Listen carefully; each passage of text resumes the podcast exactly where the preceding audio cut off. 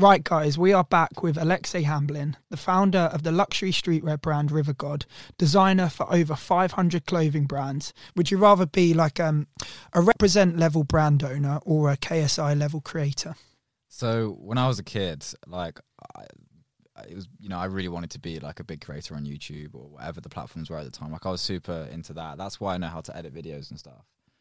Um, but like now, so n- now I've got to a point with with River God and the brand and everything that when I'm out, I get recognized quite a lot by people. Um, like if I'm just going to like some gig somewhere, people come and talk about it, which is lovely, which is really really Yeah. cool. But at the same time, I couldn't imagine what it must be like to be at the level of actual fame as KSI, where you can't really go to anywhere that's not super exclusive without being bombarded for pictures or like, you know, just a chat with someone. It- It's a bit because I like going out and just getting wasted and being a knobhead basically. um, and I, I think if I was like super super famous personally, um, it w- I would just get too scared to really go out and enjoy Yeah. myself.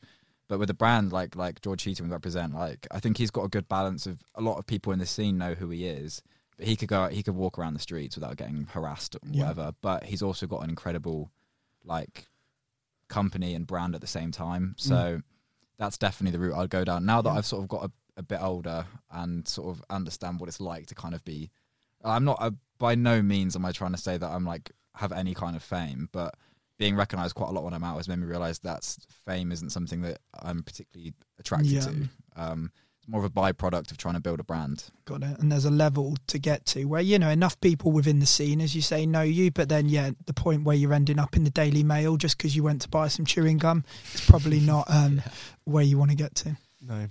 Yeah, it's quite suffocating. I imagine it's quite suffocating. Like just constantly feeling like everyone's watching you or catching you out. So, but it's definitely def- definitely like five or six years ago. I would have, in a heartbeat, said to be like on KSI's level. Yeah, I mean, I used to make. It was Joe Weller for me back in the day. Like I used to be obsessed with Joe Weller. My personality was basically just a rip off of Joe Weller for about three years. um, but yeah, that's that's what I'd say. Jolly good. Do Right. you do you think there's a bit of um there's a possibility that you could just become a creator? Like i.e. with the content that you're creating and obviously the collection is there, but do you think there is a possibility that you will outgrow the brand and just become like a creator in your own right and that will become your thing because people are following you, people are interested in your your life and maybe maybe River God doesn't die, but as in like the creator side would take over and become become more. Uh, that's an interesting question. So I, I do actually get quite uh, offered a lot of brand deals at the moment, which I find ridiculous because if you actually watch my content, you know that I'm just trying to promote my own company. like I don't know why I would promote another clothing brand or promote, you know.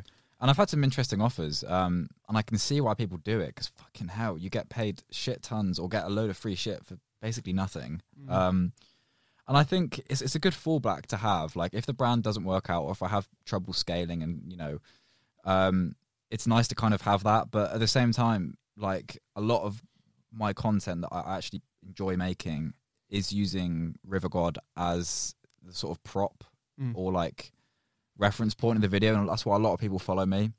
So, and I, think as well with the kind of content that I make, if River God was to fail, I don't know how well I'd how well I'd retain an audience because who's going to take advice from the guy like giving advice and opinions on streetwear if he can't build a brand himself? So, I mean, because like a lot of I don't really have much personality, and that's something I wanted to mention today as well. Um, uh, in my content, not not just in real life, but like in, in my content, I'm um, really boring. yeah, guys. I'm so Yeah, boring. podcast Yeah, yeah. Yeah. Right, cheers, guys. Yeah. Um, but yeah, so in my content, it's quite, and this is what I found through. I've become really good friends with the owner of the brand Erg16, Johnny, who I did a podcast with, and he found me through TikTok, even though he literally lives 15 minutes a train away from me.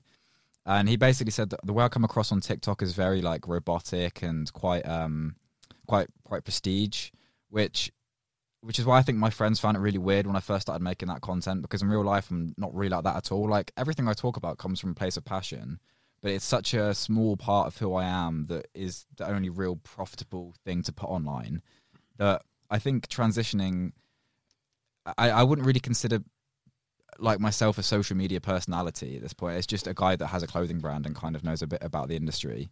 So, I mean, look, if, if River God fails and the only thing I've got going for me at the time is a TikTok and Instagram following, then I probably will use that for a bit. But I think I'll always be doing some kind of company, regardless whether it's River God or not, that I'll then sort of focus my content on. So yeah. It's interesting um, when we look at clothing and creators as a as a holistic view. I've looked at this quite extensively because of my work with creators and, and what I do. And what a lot of them are doing now is they're realizing that, you know, brand deals aren't going to be the be all and end all. Like it isn't going to completely sustain you forever. And also that income is variable. Right. Mm-hmm. So as much as we like for us, getting a brand deal would be brilliant. And please do sponsor the podcast if anyone's listening.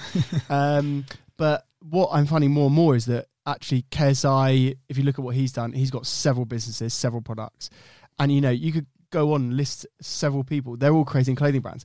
The question I have for you is, as a connoisseur of streetwear, someone that actually cares about the design of clothes, do you find it a little bit sad that like a creator could just come in tomorrow with a million plus audience, create a streetwear line, and sell hundreds of thousands of units? How do you feel about that? I hate it.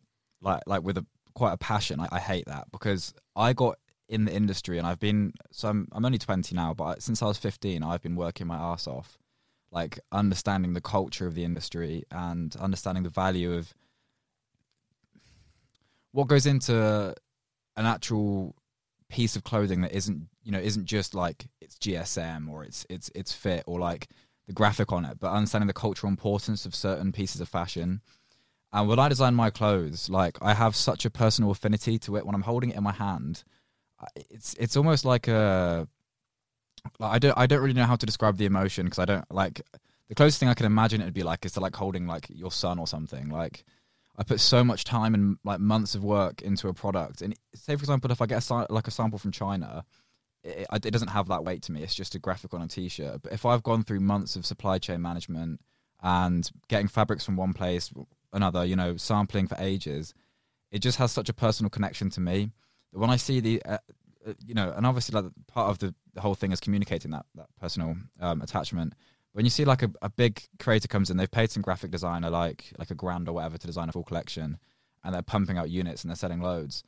I, I really really dislike it because it, it just it's frustrating because yeah, like I put so so much of my personal just energy into my clothing, and these guys come in outsell me. They don't give a fuck about the culture. They don't give a fuck about the industry. They're just there to make money. However, I do love what the um the TGF guys do with the childish line. Uh, It's not really my personal style, but they it's a brand. It's not a it's not a merch line. They if you look at their packaging, their campaigns, they do the designs. I think it's a it's a really really great project, and they clearly understand further than just like trying to milk cash out of an audience. I get it completely from a business point of view, and I would definitely do the same if I was these creators. Yeah. But as someone who you know has such a personal attachment to the the products that I make and put so much time and effort into incorporating storyline and meaning behind them, it's just a bit. It just feels very like vacant to me, like quite quite fake. Yeah. If someone if someone came to you who was a massive creator and was honest and said, "Look, I don't know what I'm doing in the space. I don't know about design, but I'm interested in launching a label." Would you would you work with them? And how would you work with them? So I have done that before uh, a long time ago. Do you know that that Gideon guy? Yeah. Yeah. So I worked with him when he had like like twenty thousand subscribers. Wow. I had no idea he was going to get to the levels he's at now. Um, but it was a really exciting project at the time because it was before I released anything with River God and before I'd realized how much essentially blood, sweat, and tears goes into my products and what I want to share with the world from from a River God drop. Um, these days, if they came to me, I would I, I I would sit like, like have a proper conversation with them and say like, look, you have the power here and the influence to create something genuinely really meaningful and exciting. I'm not going to take your money to just slap a logo on a t uh, on a, on a jumper and then for you to just shell it out on some cheap like Gildan blanks to your to your audience of 15 year olds. I'd say you know I'd really want to build a brand with them because having that audience to just tap into instantly that already trust what you're going to do is so exciting to me. And a lot of what I do, you know, I still do a lot of design and consultancy outside of River God just because I love what I do. I love being in the industry. Uh, and a lot of people I do reject um, that work with me. You know, this like the whole hustle culture thing kind of invading the fashion space. I get a lot of people that come to me and they're like, oh, like, you know, am I going to make money from this drop? Like, it's like, no, that's not why you should be doing it. And I just reject working with those people because it, I can't, I don't think I can design a nice piece if it doesn't have that kind of emotional attachment, whether it's from me, whether it's from them. Um, even when I'm skint, like I don't take those jobs because it, it it just feels like I'm selling my soul a bit uh, and contributing something that I don't want to exist in a sense. So I suppose that's what I'd say. hustle culture is an interesting one then isn't it it's um it invades every social media outlet possible these days it's on linkedin there's motivational quotes everywhere um so i suppose then to yeah to come on to your to yourself do you feel like you have balance in your life at the minute? Um is it important to you or what josh and i were talking about last night is like if you really want it you have to give up stuff. You have to you know you can't reply to all your friends on whatsapp all the time because you, you get into bed and you're so tired you know you don't ring your mum or your dad or whatever. Um so yeah do you have balance in your life and do you find it hard and what do you have to give up? This is why I find the whole like like fuck a nine to five strapline so stupid because it's not the nine to five. Like if you want to actually build something from your, your, your yourself that's going to make more money than a corporate job, you're working far longer than nine to five, and you're working weekends. I think it's more just the terminology. I think nine to five is a stupid way of mm. phrasing it because it, it's just like the corporate like Agreed. standard job. But for me, I mean, I don't know to be completely honest. It's not something I really think about. Like what I did find though is that over Christmas when now that I'm really like skin in the game now, like I'm here to stay, like I'm not just doing this as a little side project. This is my full time work now. When it got to Christmas, when you know manufacturers were closed for for that, like all this sort of stuff, when everything had stopped, I felt so lost, which is really weird because I wasn't even doing that much anyway. But just ha- not having the option to work and keep progressing and keep building, I just felt very out of place. Just even at my own house, you know. So I I think I kind of need to have a lot of work in my life, and if I don't, if I have a day where I'm not, I've not done at least some work, I feel just odd. But I probably need to have more more relaxation in my life, Sure. Um, because I do love what I do so much that like for me, whereas people might want to go and watch Netflix for, for an evening, I'm there. I just love just spinning new marketing strategies in my head, like on my own. Like I'm a bit weird in that sense, but it definitely has taken its its toll on like the social side of my life. Is I do, I I often go and visit my friends at unis, and I'm always trying to be out and stuff and see people. Um, but when it comes to messaging people, because like so much of my work is consultancy and design over WhatsApp, over Instagram, even messaging friends or like girls that I'm speaking to, it just feels like work now. Like it doesn't, and, and it's I feel awful because like.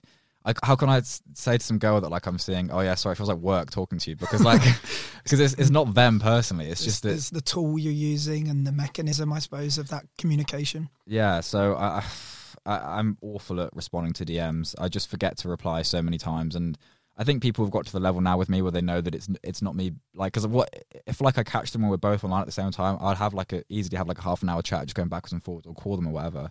It's never anything personal. It's just like I just hate messaging. yeah Like- um, Do you think that you have consciously now said to yourself, "I'm going to focus on work for X amount of time," and and sacrifice like romantic relationships and potentially friends f- to build the business? Because I think when I was growing up in my early twenties and even even in late in late twenties, I was like, "I'm going to focus on work because like I need to in this time of my life. I want to sort of build something." Do you think you've done that? I mean, doing? I mean, like I know for a, like for a certainty, I'm not like until I'm at least like 25, I'm gonna be like this, like just because that's what I love and I have the energy to do it, and I want to. I don't want to look back and think, "Fuck, I should have gone for that" when I haven't. Um, but at the end of the day, you can't really predict these things. Like you can't be like, "Yeah, I'm not gonna want to be with someone. I'm not gonna want to do stuff with my friends for the next two years because your mind changes all the time and you meet people your life people just leave, you know leave your life you know it's it's not something that i feel like i can really honestly give like like a, a time frame to but I, I definitely know that like i like the idea of retiring for example like you know that's everyone's kind of dream to retire in fucking maldives or whatever. Mm-hmm. I, I i find that idea just so unattractive. I, I think whatever I- i'll be working till the day that i die but not like in the sense of making tiktoks you know when i'm like 85 in the Well, you never home know, mate. but like doing like consultancy or like business strategy that sort of stuff i just find it's it's just it just that's what makes me tick so Mm. like maybe i'll learn as i'm older to sort of integrate my life more with work but right now And a lot of my work like does involve my friends. Like when I'm doing events and stuff, like or I'm doing parties, I have all my friends helping me out with those and working with me on them. So whatever, like pop up stores, you know, they'll come. We'll basically just have a holiday for a week, but in the day we're doing the shop kind of thing. So whatever happens, they're always going to be like friendships. I don't think I'm ever going to struggle mm. like leaving behind or anything. Yeah. So going back now to like hustle porn, right? I think you're you're you're talking. well, Do you it's, want to define hustle porn, please, Joe? I think it's people that are predominantly on LinkedIn and also Instagram these days, where they're just working twenty four seven and telling you that if you're not working twenty four seven, you're a failure. yeah, you're not trying hard enough. Yeah. Okay. So we've defined hustle porn. Okay, got you. So now you are doing that, right? You're working constantly. You're working seven days a week. But I wouldn't say you profess to other people that they should do the same. Like you're not someone that's out there going, "You've got to work hard, otherwise you're going to be a failure." Yeah, I because I don't I don't think success or failure by any means should be determined by how much money you have in your bank account. Like, okay, great, you might have millions in there, but are you happy? Like, do you have meaningful relationships? Like, I'm much more of an advocate for just do what makes you happy, and if you can make money from it, then fucking do it. Um, and I'm more than happy to help where I can with people that you know, but I, I don't know. I, I I don't. I think it's a very odd culture, um, and it doesn't really bother me because you know there's I I live very much by the sort of morals of you know comparison is the thief of joy. And you know like if you just constantly look at other, what other people are doing you won't you won't be happy with what you're doing. Um but now that it's getting to the like the very final stages of my degree a lot of my peers and you know friends that are trying to get into the corporate world trying to get their jobs on LinkedIn seeing all of this stuff and feeling like they're so behind in life even though they're just about to graduate from the best business school in the country with a good degree they still feel like they're just not doing anything with their lives and that they're so far behind. And I'm seeing it, the way it's affecting them, it is really quite sad. And like, I, I get like why like these fucking gurus post that because they're trying to flog some course or whatever. Yeah. But it, it, it it's it's scummy, I think. Um, and I think there's there's a lot self help is a, is is a great thing, and I think a lot of people are genuinely amazing, like self help creators online.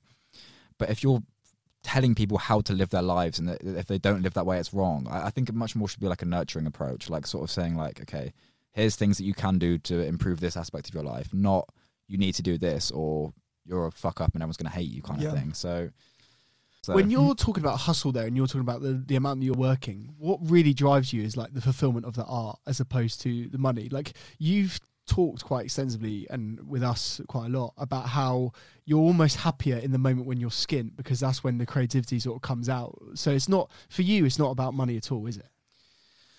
No, uh, it should be because I'm running a company. Um, but the only things I care about money for is going out holidays with my mates, just just enjoying life, like doing real life stuff. Um, I, I was very materialistic growing up because I'd I, you know I'd always aspire to have things, but when I had the money to get them, I realized that it's just it's like okay, I I have this thing in my hand now. It doesn't really do anything. Um, like for me, I, I just and I, I think like in all honesty, to be completely transparent with the people that support the brand, I don't know if River God will be the thing that's going to make me my you know millions or whatever. I think it's it's going to be very successful, but the way I run it is so much on just providing the highest quality and most meaningful products at a cut price. Like I'm happier to take lower margins on my to to to offer better products than my competitors at lo- at lower prices, kind of thing. Um, but it's definitely for me like because I I know so many times I've been so tempted and me and me and Johnny, uh, you know, X sixteen, we've been talking about the idea of starting one of these Y two K brands that just fucking pump out shit from China. Because if I was to do one of those brands, I would make fucking bank. Like I would make so much money because I know how that works so well. But it's just, I just wouldn't.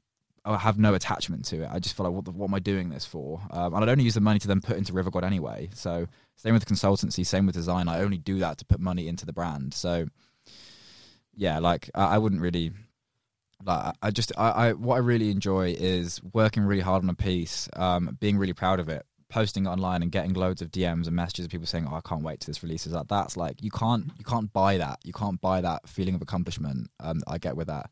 Maybe when I have kids and stuff, I'll be like, actually, maybe I need to get some money to pay for their food. But as of right now, I'm I'm just happy just sort of you know going through it. And I actually, you, the point you made there about you know, what I was saying that I like being broke, like yeah, man, I've been fucking skint recently, like doing all the promotion for these cargos, and it, it, it what it did, it gave me one of what I think is the most like interesting ideas at the moment.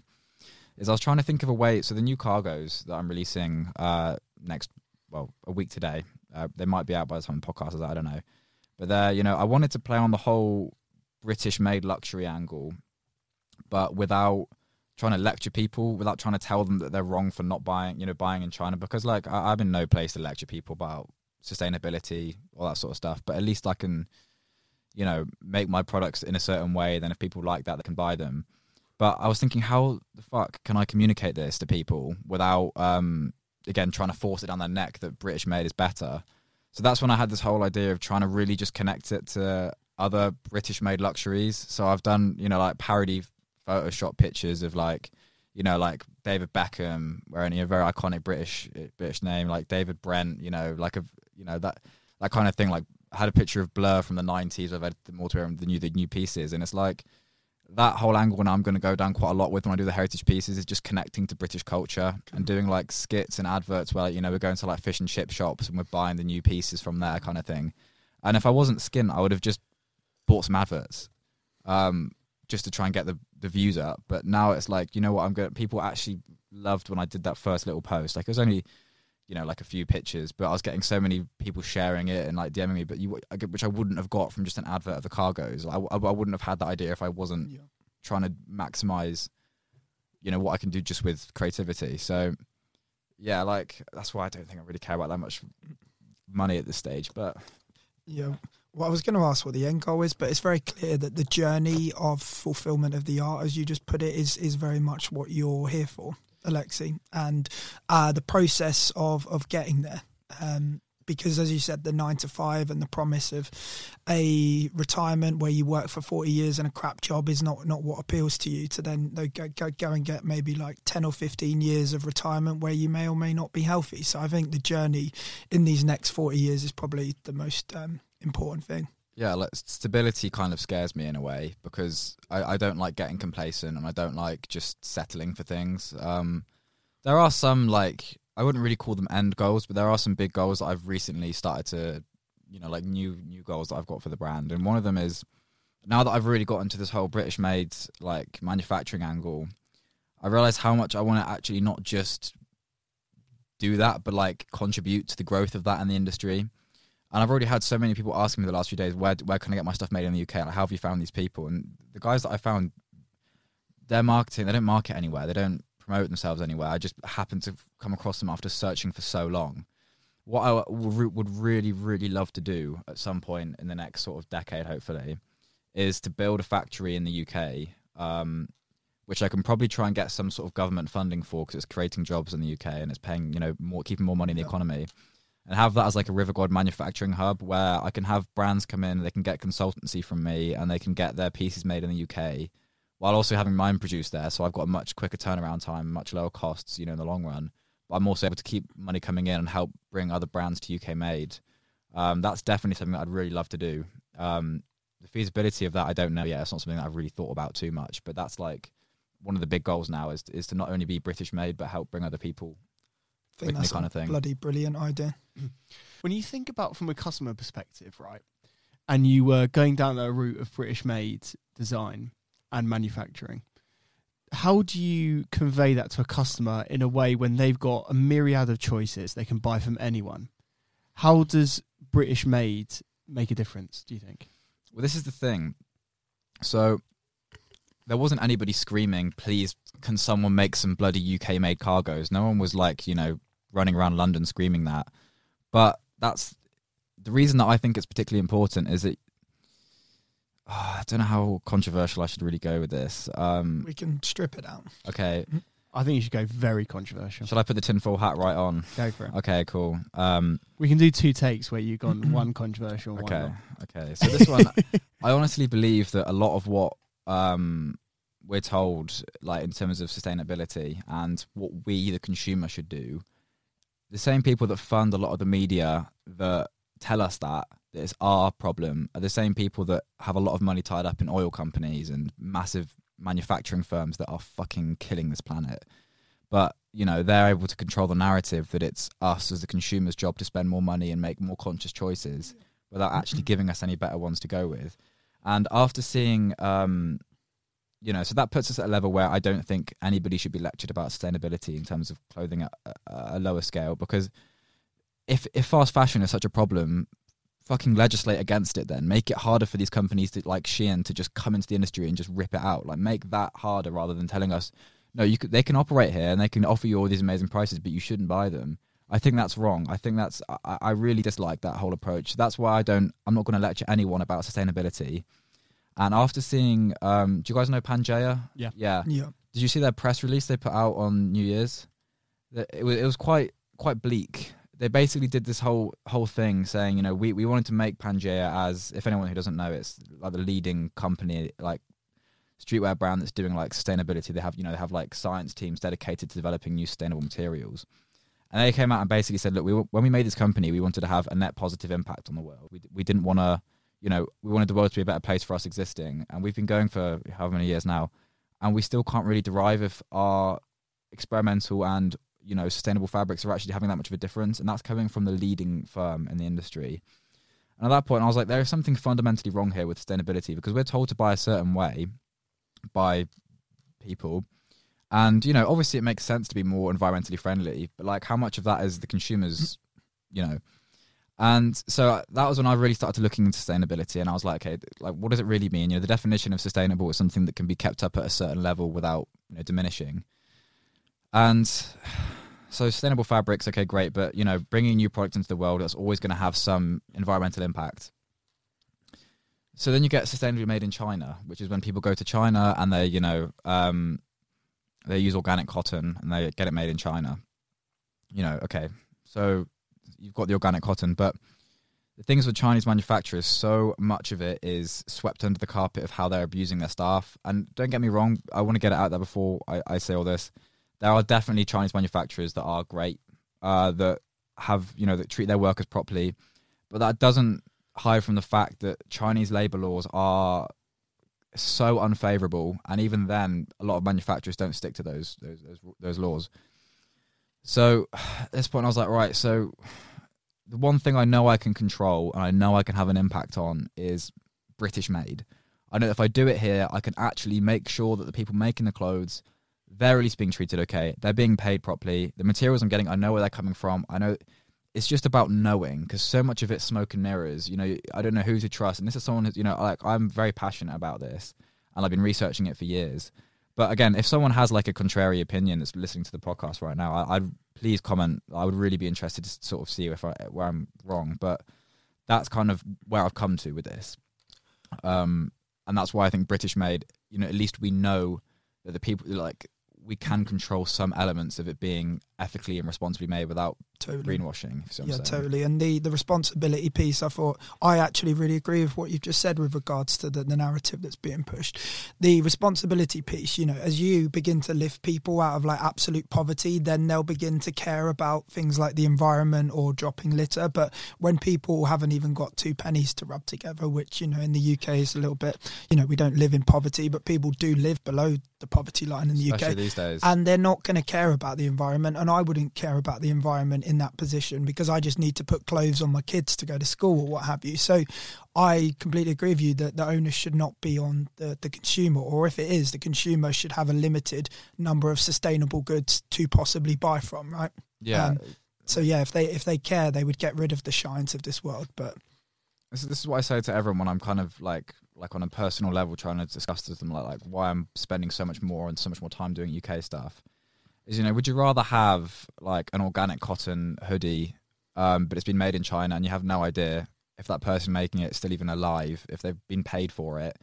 Or would you prefer like a standard cotton hoodie but you know the people that have made it are being paid well they're being looked after yep. same quality you know and similar price points? Which one are you going to choose? Like you know what I mean? So that's the angle I'm at now. And look, in the day, some people don't fucking care. Like, don't get me wrong, Yeah, I've got I've, I've got an iPhone. Like, I can't really talk. Like, yeah, yeah. at the end of the day, I want to give people at least an alternative uh, in the market if they prefer to make some, you know, purchase decisions that are a little bit more conscious. Totally. Um, and uh, it's impossible to avoid um, it as well. If you wanted to be the perfect sustainable human being, you'd walk around naked all day. You wouldn't own a phone. All this equipment we're probably using here was made in the Far East in who knows what condition. We don't know, right? And Yeah. that's that's exactly what you said. So I don't know how you can be this perfect human being in this kind of global capitalist world now, unless you literally, as I said, walk around naked. Yeah, we should all be monks. Let's just all let's just all move to Nepal and just Yeah. be monks. Yeah. So what can you do? How do you feel as a brand owner looking at other brands that are using buzzwords like organic and recycled um, and vegan to justify? Vegan is so stupid, man. Like, who is making like fucking beef shoes? You know, what I mean? Like, you know what I mean? Those and like, Jake cares a lot Yeah. about this. I am a vegan, so but yeah, I, Do I don't know what the word means in clothing because the definition of veganism is eliminating animal exploito- exploitation as much as practicably practicably possible. So what what does that mean in clothing terms? You might be able to tell us. well, I suppose yeah. So like, I mean, that was a stupid point I made. Beef Yeah, shoes. yeah, I they are leather made- shoes. Yeah, that was used the wrong wrong that. animal. Yeah. Um, but I mean, in the sense that it's just like it's synthetic. It's just like it's just plastic Yeah. instead. Which you know, which I, I I mean, I'm not I'm not vegan myself, but I can, I can see that would be a lot more appealing than a pair of like leather loafers, for example. Yeah, exactly. Um, but then again, that's not like then it's you know using plastics and all that sort of stuff. Like There's it's a- trade off, isn't it? yeah, I think, and I admit I've I, like when I first got into it before I really like just seeing that like you know organic cotton uses sixty two percent less water, you know eighty eight percent less energy or whatever to to harvest. Like I was preaching that shit when I started releasing it, you know. So maybe brands aren't, you know. I, I think they're important, but I do think that people use like put too much weight on them, like a lot more. Like realistically, an organic cotton t-shirt versus a standard cotton t-shirt, obviously one's better, but both are still using and consuming resources. Both are gonna have to be shipped halfway across the world. Carbon emissions, if you're looking at it from that angle. So, you know, I get why people do it, but if your only marketing strategy is to say your clothes are organic, something's wrong with the clothes. You know what I mean? Like yeah. that's not a point of difference anymore, and it's not particularly very exciting or interesting. So Just means no pesticides, doesn't it? Organic in fruit and vegetables, it does. But yeah, yeah, and it, yeah, it's pretty much. Well, solution is just buy used clothes, isn't it? There's enough clothes on the planet probably now, I would say, and then we can just add a few more every year when we need some top ups. But Yeah, just like like River God ones and the ones you're Yeah, on the best day, just them. Other than that, we're good. We'll- we'll- How do you square that? Like, um, you care. You you obviously very clearly care about you know sustainability and uh, waste in the world and CO two being uh, being produced. How do you square that with someone that's creating new clothes?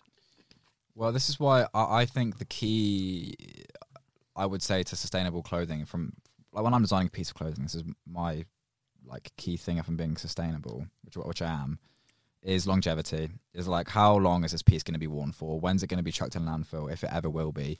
Um, because you know, even like I can't remember if I mentioned this on the last podcast or another one I've done, but you know, the most sustainable car in the world isn't a Tesla; it's some like Land Rover because the amount of time that the lifespan of that Land Rover, it, three Teslas will be made and scrapped and made and scrapped whilst that Land Rover is still going, despite it using diesel engine.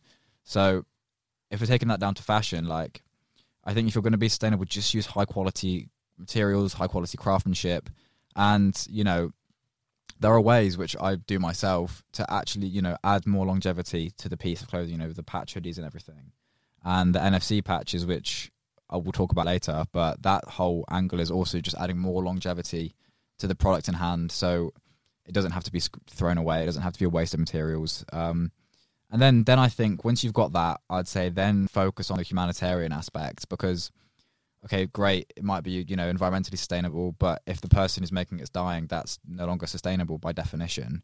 So focus on that longevity, humanitarian, and then if you're able to ma- nail those, that's when you should start looking at um, environmentally friendly materials because I think those two are more personally, uh, and as a consumer myself as well, that's what I would look for first, rather than being told like because who actually knows? If you're buying organic cotton t-shirt do you know how much better the world is because you're wearing that? You don't but No, if you know your hoodie's going to last a long time you know it's not going to be in, sat in landfill in a year. If if it's been made by someone that's working safely you know that someone's going home to their you know their wife and kids and putting a decent meal on the table for them so totally. yeah, that's what I I'd say. mean, yeah, if the goal is that your items become sought after vintage items in years to come, then you know that you've probably ticked that box to some degree. hmm Yeah, that's why like with my, my designing, I don't. A lot of what I do for other brands, I do a lot of sort of trend based designing. You know, like at the moment, there's very like Y two K cyberwave stuff. Um, but for me, that's why with River God, I, I don't. You can't really like put my designs in a certain era.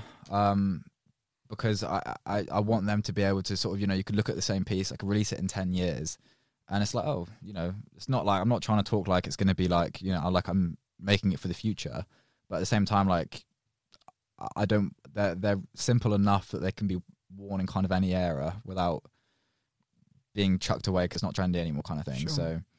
Like even ten years ago, the stuff that everyone was wearing now, like all this, all the Bape vintage Bapes that people are wearing, I was getting from charity shops for like two pounds, like a year ago, like like eight years ago. Like it's so cyclical this stuff, and if that's a lot of that stuff would have just been thrown away, that people would be going crazy for now because it was so out of trend. So I try and strike a balance between stuff that looks really good but isn't too like garish and too trendy. Something you've talked about quite a lot is like building like an atmosphere around a brand. You've Mhm. um, mentioned that with Stussy. You mentioned was there ano- was there another Uh, brand that? Palace, Corteiz, Yeah, yeah, yeah, yeah, yeah. So uh, when we're just discussing that, and you're thinking about like um, River God and vintage stuff in ten years' time, and people wanting to find it in you know vintage shops, how are you building that atmosphere around the brand right now, so that in ten years' time it becomes something which is sort of ubiquitous and people suddenly sort of you know have a massive passion for it? Because that surely as a designer, that's something that's really difficult to sort of like even think about.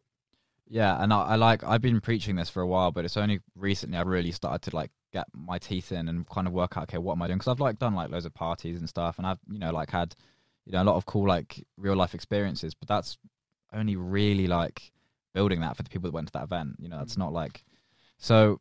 This kind of plays into the the heritage stuff with the Thistle one, the much more sort of simple, like quite you know quite tonal pieces as I said, I'm doing a lot where I'm going to be throwing that into British culture and doing quite a lot of pop culture references, whether that's, you know, and like the, the stupid edited pictures that I did, that's like me testing the waters with that I did. That's not like a be all end all way of doing it, but like I want to do, yeah, like I like one idea I've had, like I want to do like promotional shots where we're like recreating like iconic old British adverts, know, the Cadbury one with the gorilla, that kind of thing. But like, so it kind of embeds itself very much into British culture. So in 10 years' time, you know, you look back and you think, yeah, like it just feels very synonymous with like you know people look at a London bus and think oh like them River God cargoes from a decade ago you know that kind of thing um and I believe I mean maybe maybe that's a bit much of a reach but that's what I'm trying to do with the heritage stuff is so the brand is yeah it's broken down into two sections the heritage stuff is like which is now going to be the very much British made like luxury angle which isn't necessarily British made luxury in the sense of you know the, just the manufacturing but the whole like atmosphere is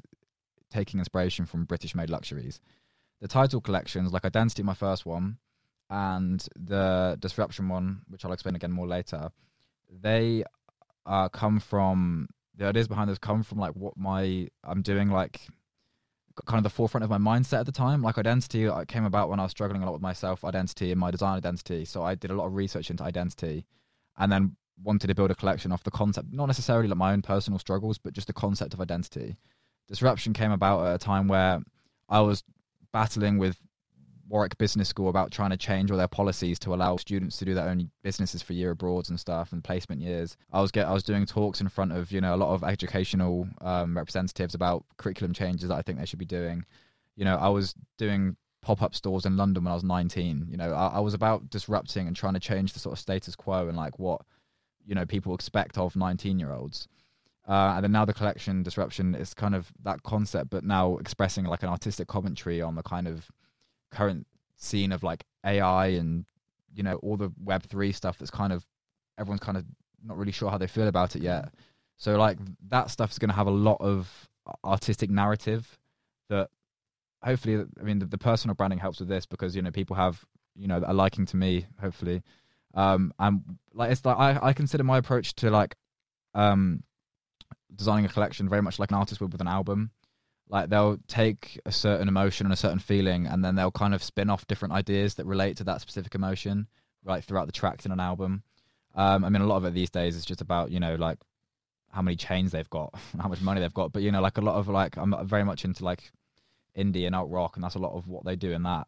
So for disruption, again, I'll talk more about later. But there's going to be a lot of like cinematography around that collection that kind of hopefully people can relate to themselves as well and also kind of be sucked into like that side of things. So heritage stuff the way i'm building the atmosphere is to just like some like some stupid pop culture references that everyone can kind of you know like oh that's quite funny like i, I remember that but then also they're wearing river cargos um but and then with the title collections which will come out less frequently is much more about the artistic and sort of relatable concepts of the collection. So that's kind of what i'm doing whether it's going to work or not we don't know but that's what i'm trying so when you're looking at these, like I, I would say that's a, a pretty um, common trope now in streetwear, where people are building sort of like capsules. They're Mm. building like sort of like as you say, sort of like albums, and then there are songs within that, and and that's how they're sort of marketing it.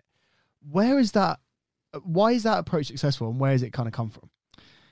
it's also the same reason now a lot of artists just release singles is because it's so much easier to promote a small group of things or one specific piece rather than a whole massive collection of different things where you've got to try and do other marketing especially from like the startup phase it's much easier to just promote a specific thing or a specific song. So i think that's where it came from i think it's interesting as well because it shows for me especially like you can really see how my designs mature a lot faster. Rather than doing loads in one go it's doing it at different stages. You can see that my design ability and my manufacturing is getting a lot better uh, over time. So that's kind of why i like it. But speaking with other brand owners it's definitely just because it's and it's cheaper as well. And you're not risking too much. If people don't like the collection or the collection idea you've only wasted you know four pieces rather than like 15 for example. So there's a few reasons. I, I prefer that model myself now as well because it's like doing folks. Although I'm releasing a few pieces, centering all the marketing around the cargos and everything is it's been so much easier than trying to promote like four t-shirts and three hoodies and six sets of patches all in one go as, as a complete novice. Mm. So that's what that's what I'd say to that. Yeah. So, Alexei, you've recently set up a new Instagram account. Is that right? Um, you're using one for the blueprint, which is your podcast, which we'll talk about in a bit. But you've also almost sacrificed the existing River God one to for that, right? To then now create a new River God account. So, yeah, talk us through the the logic of that, so to speak. So the thinking behind that was is that when I when I first started the brand, um, when I wasn't getting many sales in, I assumed it was a, a lack of direction in market, like ad spend, for example. Like it wasn't a problem with the branding or anything. So I found this agency that were like, yeah, we can guarantee you like X amount of growth, um, sales, all this bollocks, right? Same old shite they all say. But what they did, they just paid for like a few thousand fake followers onto my page, which obviously did nothing for the brand.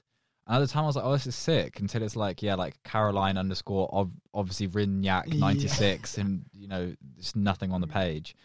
So I, I spent more time removing the fake followers because, uh, like, at first, like, okay, maybe it's better because it, you know it looks more trustworthy. I was like, okay with it for a little bit, and I thought, what have I even paid for here? Like, Nothing. yeah. So I It's removed them all. It's a vanity metric. Absolutely. Um, but it's it's actually backfires quite a lot. And I spoke about this in the first episode of the Blueprint. The the way the Instagram algorithm works is that you know when you post something, it shows it to like hundred of your followers, and then two hundred, and you know depending on the the reactions of those. And if your posts are being sent out to those dormant bot accounts, um, it stops it from being pushed to the people that actually want to see it and actually will then buy your products or like the the photo or whatever. And I was okay with that for a little while. Um, because I was selling a lot on TikTok, um, you know, like, and I just kind of gave up on Instagram. So, you know, I had a people were still following from TikTok to Instagram, but the engagement wasn't going up at all. Like, I, I think yes, it was on around seven and a half thousand followers after a few months of TikTok, which is obviously really nice. But my posts were getting like ten likes, and they were all new followers that wanted to see what I was doing and what I was creating. So, just like, oh, so I just never really posted anything. I didn't put much effort into the posts either because I was like, it's not not going to do anything anyway.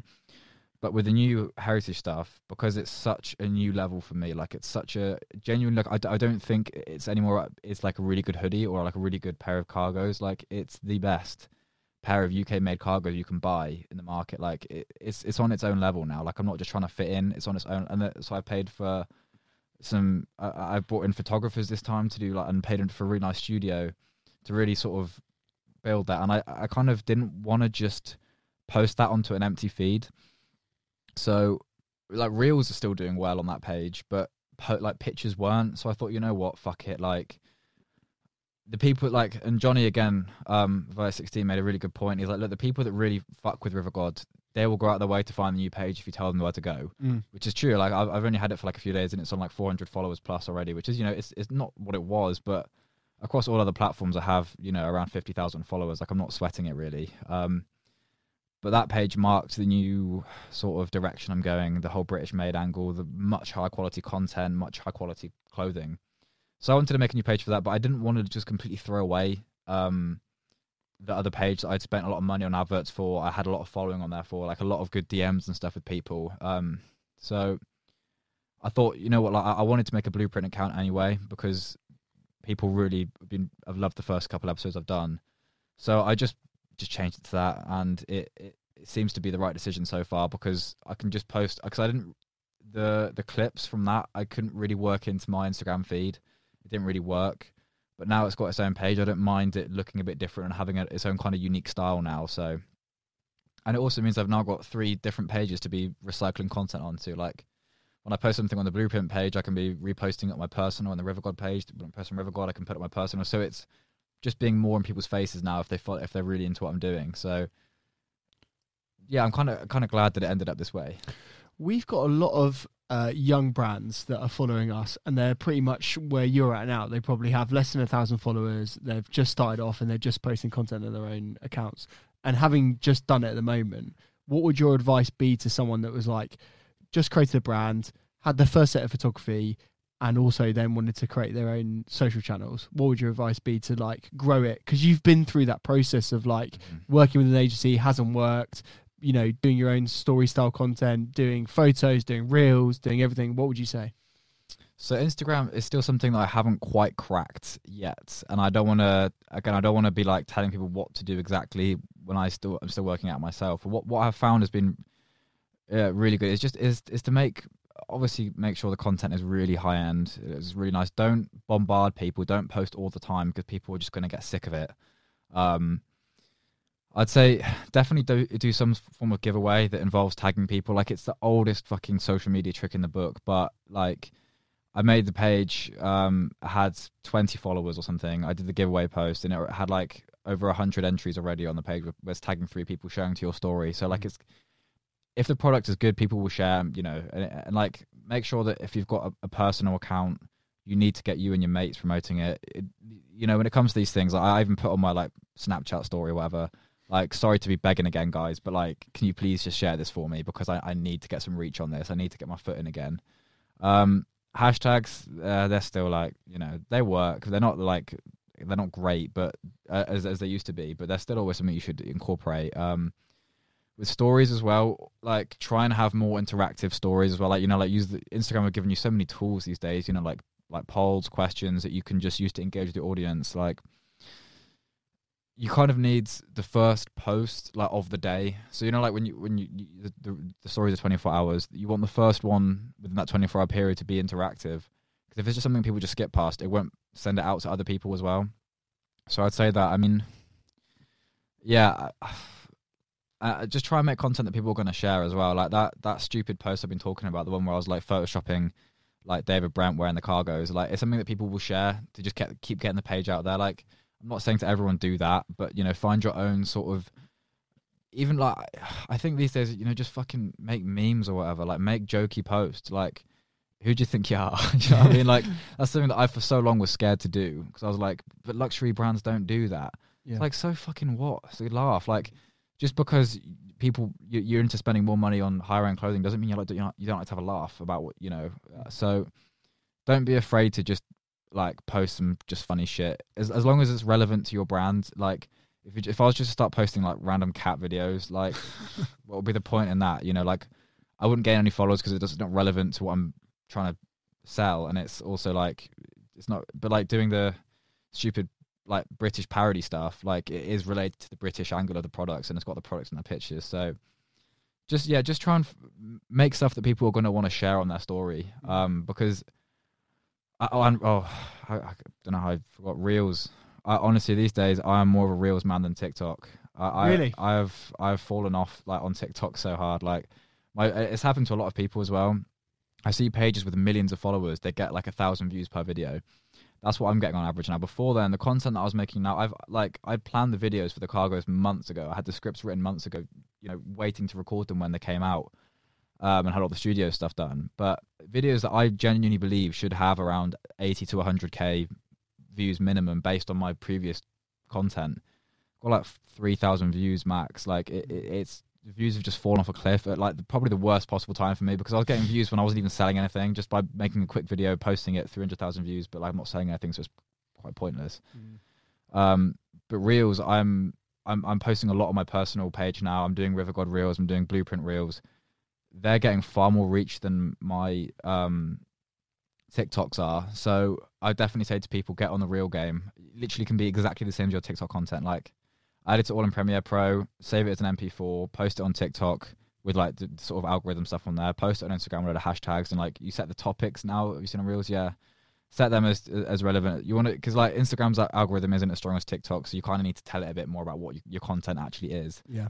Um, and I'd say definitely make sure your your your profile set up as like a business account or at least a professional account, so you've got your insights. You know, if you posted something, you know, let's say you post something that's got a thousand like people have seen the, the pictures, but only like twenty have liked it, then you know you at least know you're not posting the right thing. So I don't think there's a one size fits all thing, but there are some things that I've been working on myself after doing it for two years, that I, well, nearly two years, that I would say is what my strategy is for trying to build this page back up again. So obviously I've got a bit of a cheat code because I've I can just promote it on my other channels. But yeah, you know what you've I mean? got all these followers elsewhere. Not Yeah. bragging, humble brag.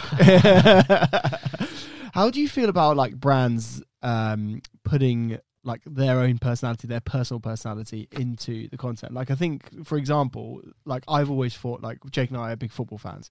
Like, why can we not be talking about football in Aveste? But then there isn't like a direct connection between football and the the clothes we sell, unless you cla- unless you uh, class bloke core as uh, as a as a connection, which you know it could be. It's a loose connection. Yeah, Yeah. We've, we've tried to humanise it a little bit of you know Veste when where we can. Big sporting events are great for engagement for Mm. sure. You know, boxing fights or big football matches, and it just kind of lets kind of reminds people, oh, there's actually some genuine human beings sitting behind these Instagram accounts that are just going about their normal Sundays like everyone else. I think that's the biggest thing that actually I regret not doing sooner. Because you, when you create a brand, you think, "Oh, I'm creating a business and it's professional, and I need to convey this sort of thing. I need to, um, you know, be cool, and I need to be all these other things, right?" When really, I mean, I think for certain brands that kind of has to exist because there's like an atmosphere, like you always Mm. say, around the brand, and they- they've got this sort of like um, style and aesthetic that they can't sort of break.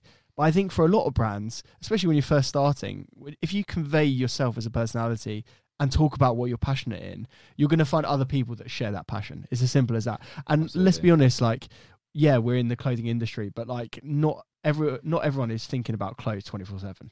You know, they've got other interests. this is what I think Corteiz are nailing right now. Like, you don't wear a pair of like cargo pants to play football. Um, but you know, in their in their Nike promo ad, have you seen the the, the, the video they did? Yeah, Like having Phil Foden do the the like iconic Ronaldinho like parody I've like not seen it. it's good. Oh, it's brilliant. I think it's one of my favorite adverts ever. I think it's a genius piece of content. Um, but again, like it's linking that to the British culture. You know, like it's a, it's a very iconic football video of Ronaldinho doing that fake crossbar challenge for Nike like years ago. Like it's got millions and millions of views on YouTube. Like parodying that with Phil Foden, who's you know a lot of people consider him to be like you know one of the best English players at the moment. So I think he's got a really good balance with it now and doing like the crossbar challenge, but ha- having to wear some chunky trainers to do it. Like I thought that was really, really, really smart. Um, yeah, uh, it's one of those things where like again, it's not there's not really it's not a science. It's definitely an art. This kind of thing. Um, and some brands get it very wrong. Um, do you guys know the brand Brain Dead?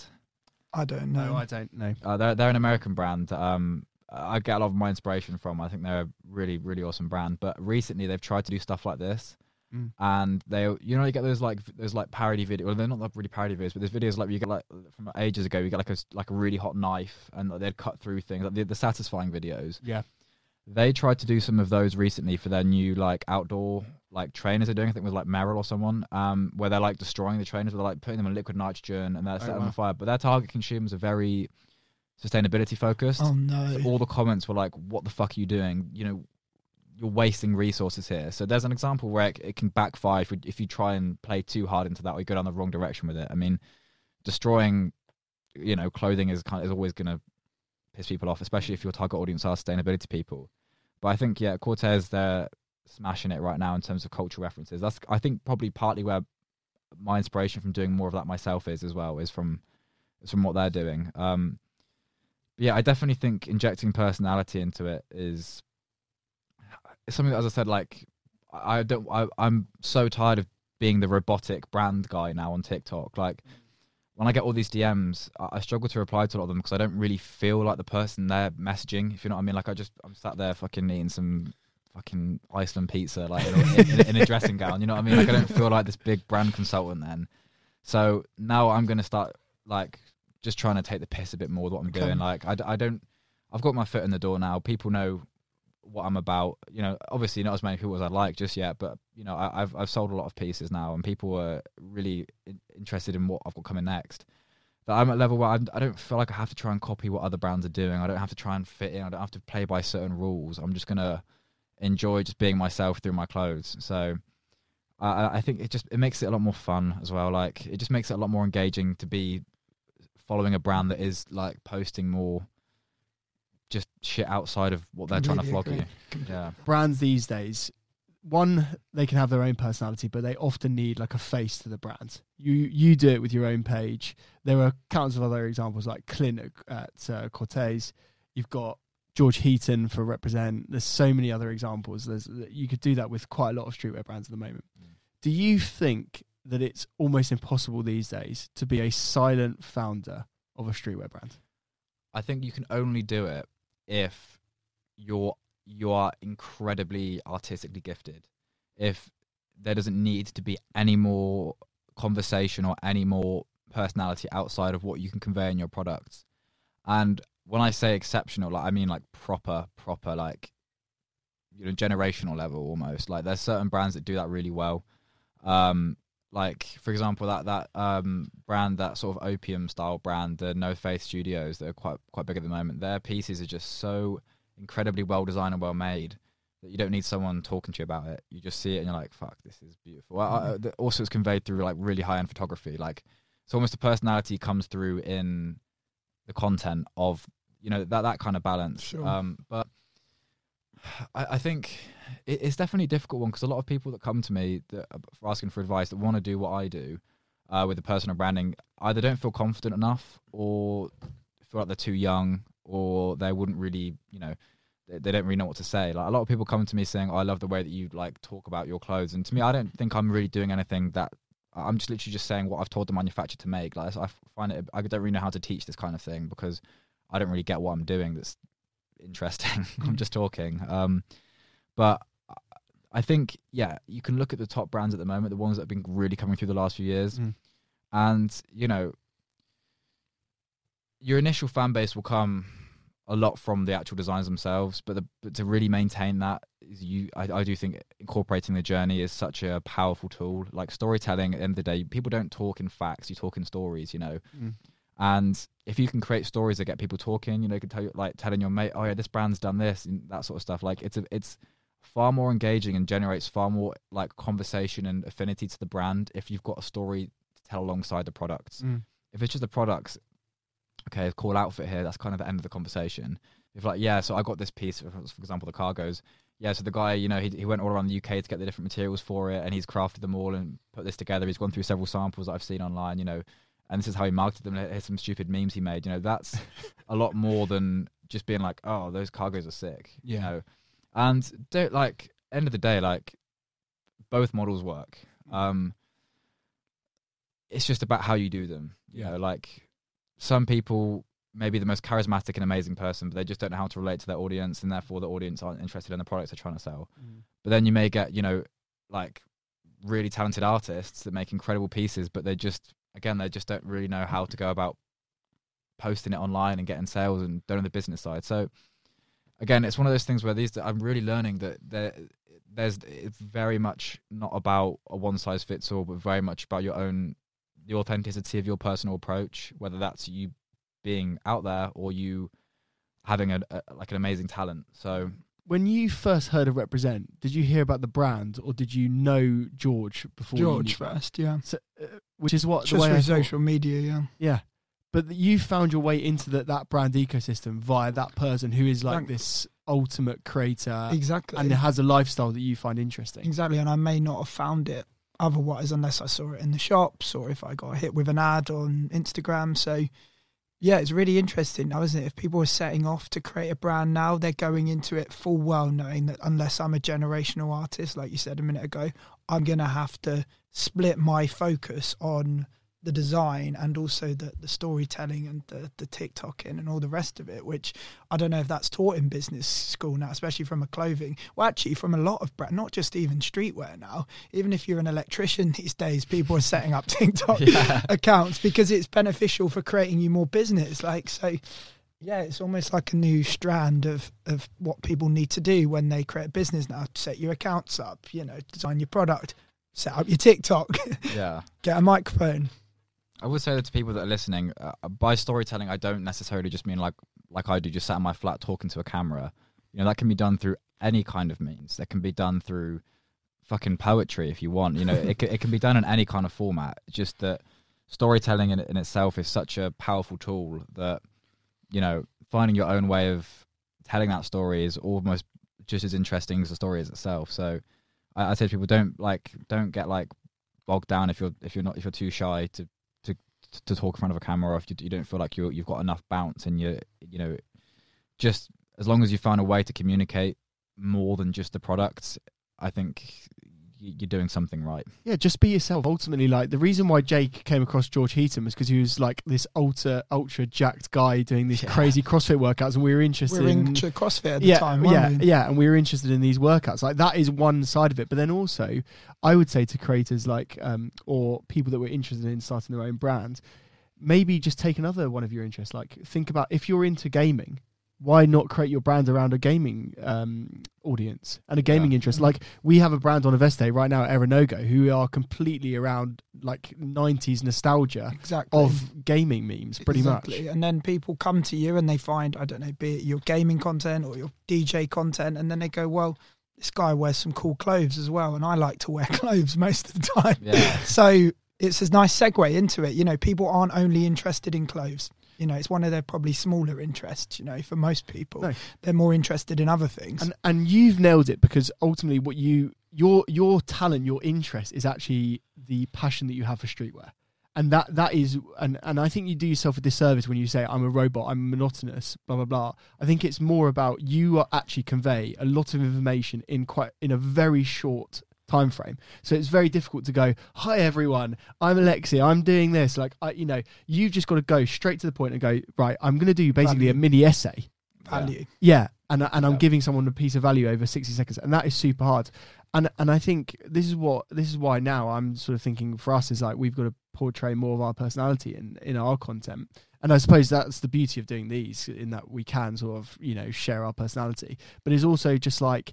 Yeah, just take a passion point that you love and just make it something that, that you. that it goes so much further than that though. Um uh, like that's like the, the best way to start. But what i've now come to realize and the way that my mindset's working with recently now that i've actually got but now that i'm playing on this whole british angle and like sort of tongue-in-cheek kind of aspect of that you can build that's that's where the atmosphere comes from. You know you, you you- you know you can design stuff catered towards like gaming you know for example and you get people that are into gaming buying your stuff but then it means you can host gaming tournaments you can host real life events or like parties and stuff that are all related to that that really hammer home what your brand is about. Like for example for the british stuff you know i could do a fucking tea and crumpet morning or something you know what i mean? Like probably will do that to honest just because it's fucking stupid but you know what i mean? Like it gives you that sort of springboard to propel like sort of atmosphere and then you can kind of just yeah i, I just people oh, will I'm link the two in the future as well. They'll they'll they'll go to their tea and crumpet mornings, and then they'll be like, "Ah, remember when I went to the River God one? Yeah. they're one and the same thing now." yeah But the- no, it does. It makes people think in the future when they come across some kind of cultural reference. Ah, that brand was placed there as well. Yeah. Um, a, a really interesting. Just me going to be nerding out for a minute now. Um, so like in terms of association, it's people don't really realize how powerful it is. Um, it's like linking your product to something else. And a really interesting uh, example I read about. So this was in like this is Kit Kat by the way. I'm not talking about clothes now. I think this was like 2005 or whatever. You know they'd have the make you know have a break Kit Kat things. Their sales were like falling behind that of the other I think Nestle products.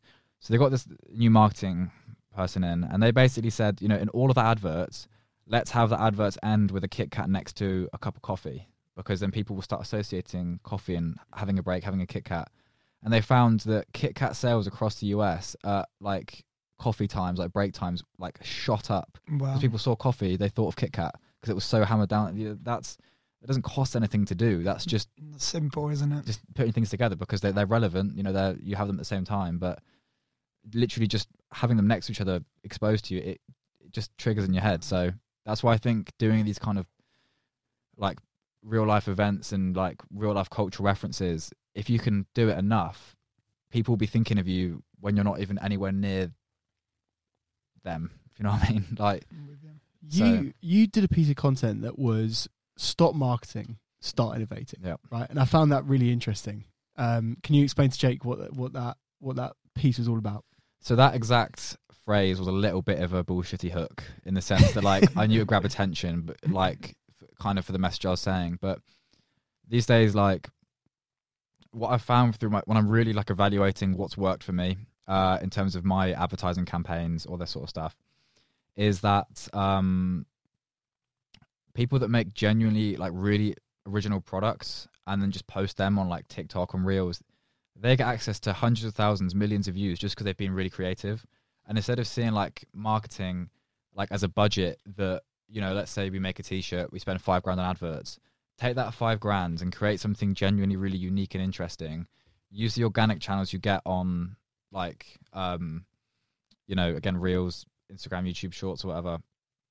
Um and it it should do the talking for you pretty much. Like if you can't do that then I don't think you're really gonna have much strength building a brand. Like you can make cool products, but I think that's where the branding comes in is when you can really convey like that. So that's my my sort of perspective because I've had over two million views for free on on the um the patch um Wow. patch hoodies.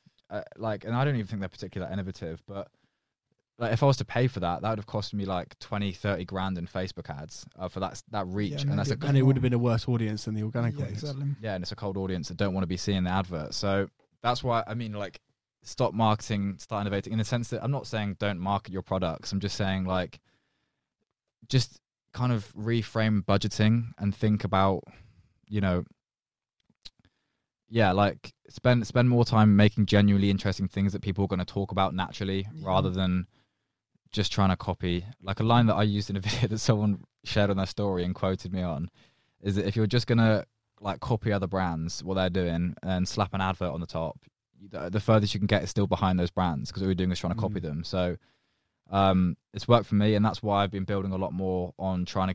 And I said to you in, in the first in the first podcast is that one thing with River God is I'm always committed to trying to innovate and not just be complacent and keep trying to build and change what I've got because it's also the best form of marketing. It gets people talking. Um, like the amount of shares I've had on my videos where I'm just in my room just showing off a product or ripping a bit of Velcro off a hoodie, like it's ridiculous. You can't generate that through paid media. It's just it's just paid media versus earned media. Like it's it's it's nothing particularly new, but it's something that a lot of people I feel like should hear if they're trying to get into the industry. Especially top of funnel content to get people in. Maybe then use the paid to mop up the warmer people that Mhm. need a couple of little nudges to, to maybe get over the line. I think this is something you've taught me though, is almost like reframing the way you think about marketing.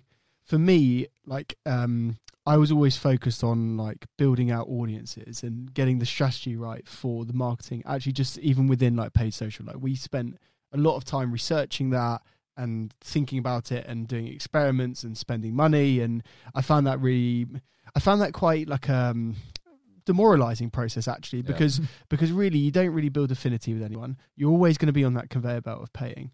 And it was a lesson you sort of taught me and was going if you reframe that initial um, piece that you do around the creative, you can get far more interest and views even on your paid stuff. So what you were saying isn't like like you say, it wasn't saying don't market.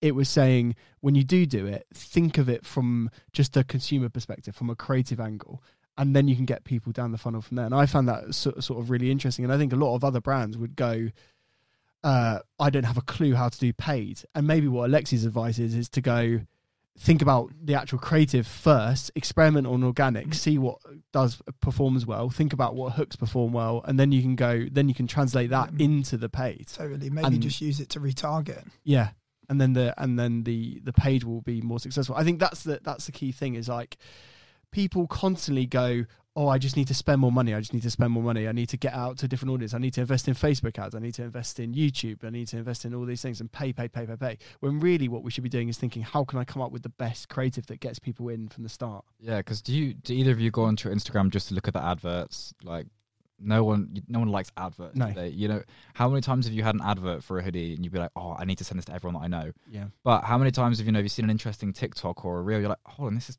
fucking really sick that you just sent to people. Like fifty, it's, it's something like McKinsey. Said in the videos where McKinsey, the biggest consultancy firm in the world, their estimations that twenty to fifty percent of all purchase decisions come from uh like just a conversation about a product, just someone saying. And there's also as well, telling one person about a product that you've bought can the way that it like I don't know the exact phrasing of this, but that within a year that will lead to forty thousand new people hearing about your product if it's a positive thing. That's what it can lead to in a year. wow. Just just one conversation, and rather than focusing on all these like, you know, buzzwords like you know like ROI on on you know like return on ad spend all that sort of stuff. I think now that I'm like I'm not.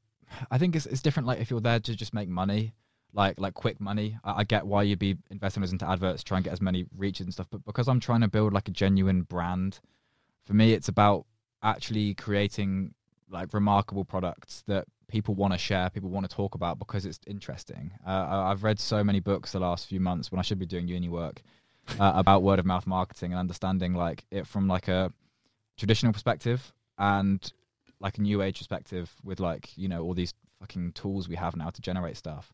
So yeah, I want to go back to we've talked about you as uh, your personal brand. We've talked about the content that you produce.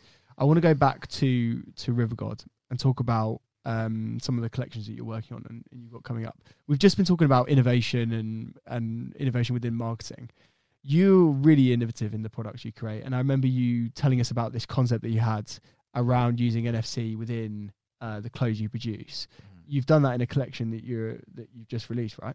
Or you're this, about to. this will be coming out in uh, so uh, manufacturing starting in April, and this is the first time I'm actually publicly talking about this. Um, but yeah, Exclusive, Jake. Exclusive. Come on. yeah. Um, but so the new so the patches on the, on the, on the hoodies, like the you know, I, I do the hoodies that have switchable patches on, so you can wear the same hoodie with different designs, different styles, and you know the whole that was very much built on the on you know the longevity of the hoodie and having that last for a long time because you're constantly changing the designs on it each season. But then I thought, you know, the patches they get discarded. Well, they hopefully wouldn't. They'd be part of a collection, but you know, at the same time, the what's the use? Mm. They can't be updated.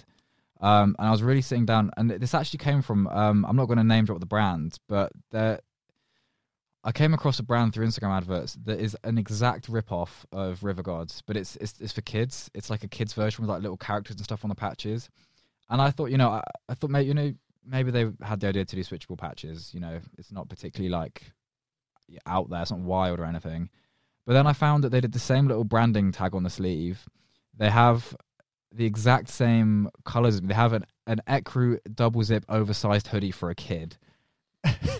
This is really strange. I mean? yeah, so when you search for my hoodies, there's rank underneath mine, which I find No. again weird. That's a weird angle because like who's you know who's looking to search for like River God hoodies and then buy a kids one, you know. Um, but I was fine with that. Like at first, I thought, oh, you know, that's quite fine. I like just commented on their post like, oh, this is such an original idea. Congrats, you know, because they obviously knew where it came from. Like using Yeah. all the, like it was all like GOTS certified, made in Turkey. Like it was like literally carbon copies of my product, but for kids. Was it the same supplier? I don't know. I, I, did- I they never replied to my DMs, but I wasn't. I wasn't offended. Like I was like, this is quite cool. It's quite cutesy because I, I was only annoyed because I wanted to do it for kids at some point as well. But like, uh, because my little cousins love them. Hmm. But um, at that point, then they started doing reels that were a bit like mine. But they were saying like, "Have you ever seen this idea before? This is our own original idea." And I was like, "Oh, that fuck that! Like that's not mm-hmm. fair." So instead of getting pissed off at them, I was like, "Okay, clearly my idea is too replicable. Like this is no longer innovative. Other people can just copy it like that." So I spent a long time thinking, what can I do to genuinely make the products like a lot more interesting? And then that's when I've had the idea, and I spoke to you about it when I first had the idea. And it's something that I genuinely think is going to make so much noise this year. If I can get you know two million views on just a bit of fabric on a hoodie, like imagine now that they they contain near field communication, which is the same technology you get in contactless cards. So when you hold your phone near it, you get a little ping and it takes you to a page. Uh, and each patch will have its own, you know, dedicated experience and page and stuff. But on the version one, uh, it's going to have so you scan it, um, and it's got uh, a picture of the patches, the collection it's it's part of, uh, the inspiration behind it, like the story behind the design, uh, the manufacturing details where it's been made, uh, you know, like what it's been made out of, and the video of it being manufactured. My personal favorite part, which I think people gonna are gonna enjoy the most, is the is the styling feed, where when people post and tag the brand where they're wearing um, like an outfit with that specific patch on, it gets added into the patch, so you can scan your phone for some outfit inspiration. You can go out with your mates and be like, "Look, guys, look, hold your phone near my hoodie. I'm gonna, I'm on here." You know.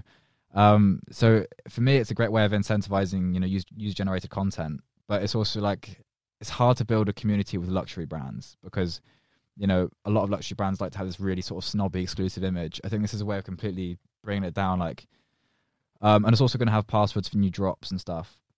So the first variation is coming out of part of the disruption collection. There'll be for each patch set that comes out, which will be a staggered release. But uh, uh, uh, like this idea, this is just the first version. Right, we've got so many ideas what we can do with it. You know, we spoke about incorporating some sort of referral um, uh, things. Like one idea I want to do is with, work with artists on their like album rollouts, where it will have like inspire. You know, the artwork will be inspired by their album, but it will have like unreleased songs that you can only hear if you've got the patches.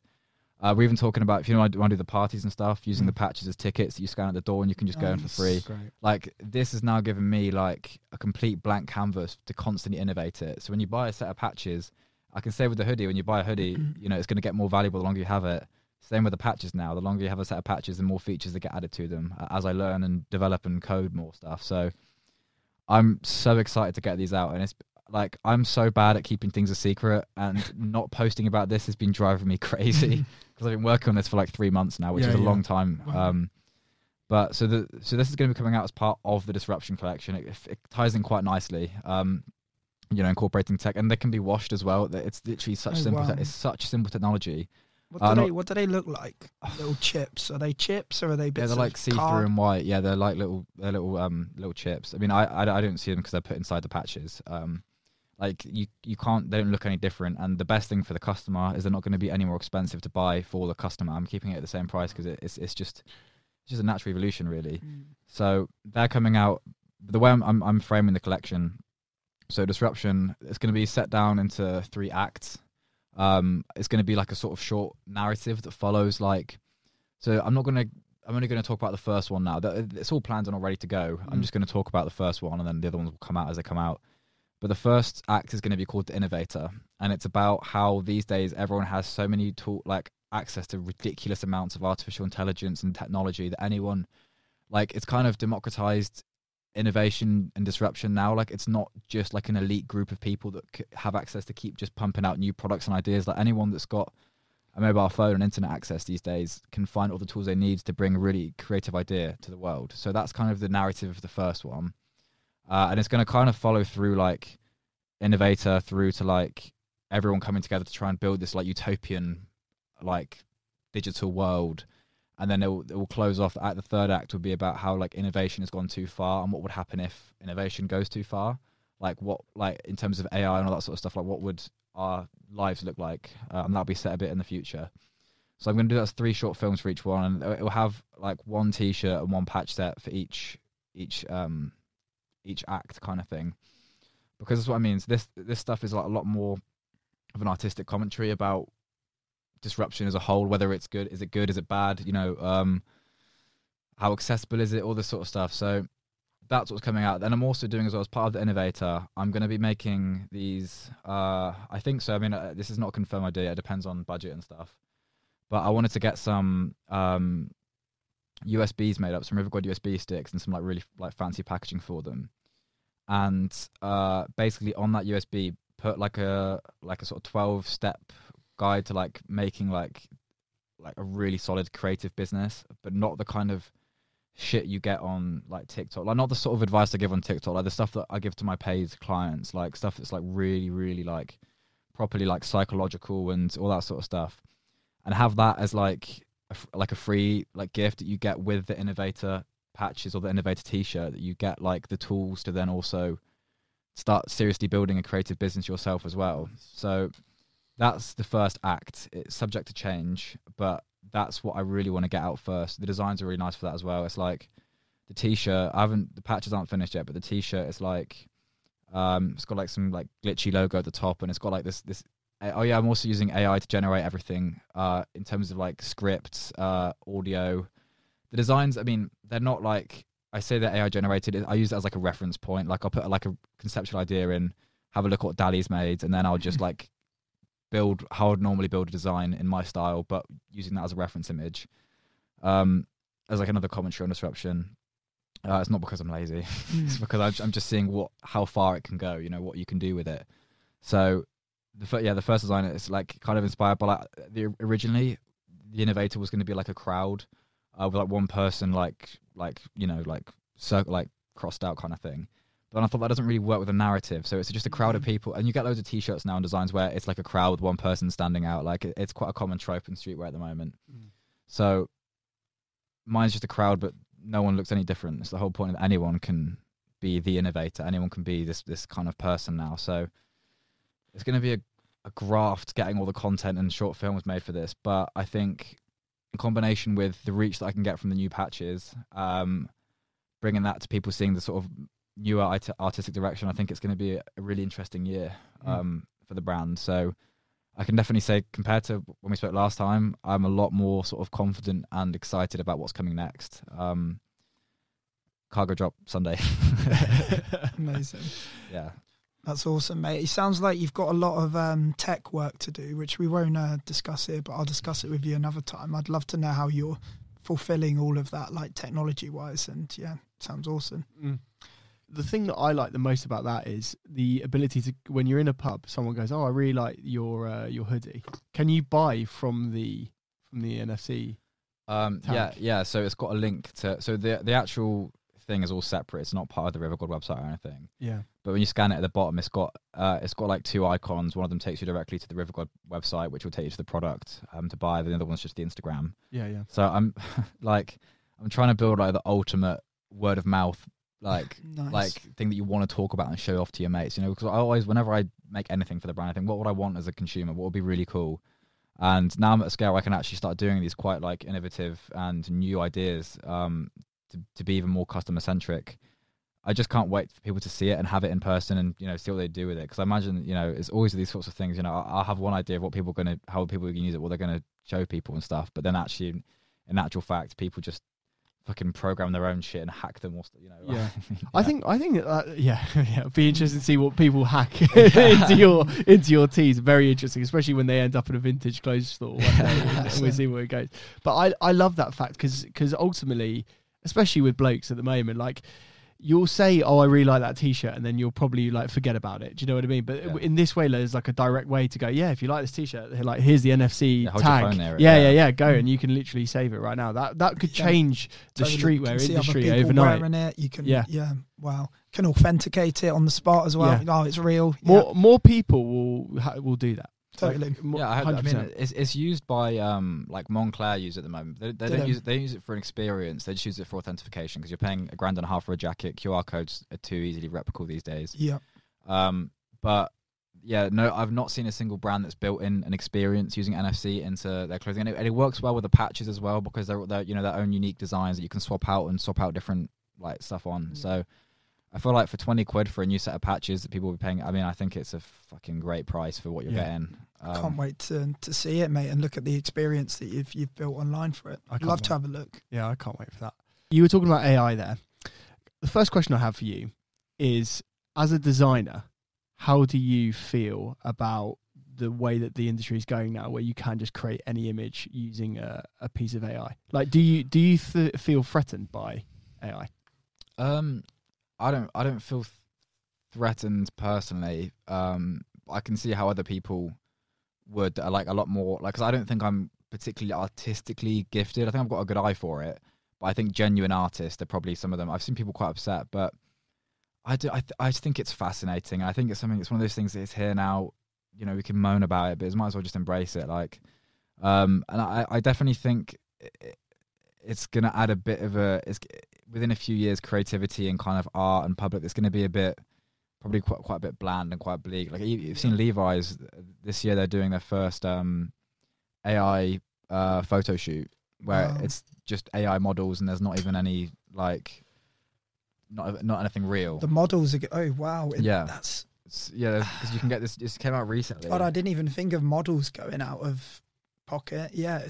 Wow. Okay. Yeah, so it's a weird one because you know these things people are saying everyone's going to lose their jobs, but it's you know when these things happen, you know it, it leads to like just new jobs being created in different Yeah. parts of the world. So that's not something I'm particularly scared about.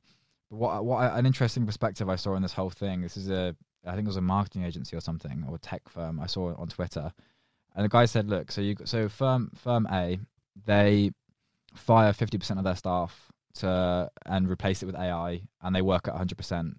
Firm B, they keep all their staff, train them in AI, they work at two hundred percent, but with the same amount of staff. So, you know, I think it's one of those things where it's just worth embracing. It's here now. It's gonna fucking stay. It's only gonna get better. Obviously, it sucks for some people, but at the same time, you know, that I, I, I it's not replacing anyone yet, um, because you know, there's like videographers and stuff. You know, you can get AI generated video now, but you kind of need someone who understands how that world works to Yeah. Fine tune it and turn it into an actual en- enjoyable piece of content or, an, or a piece of art.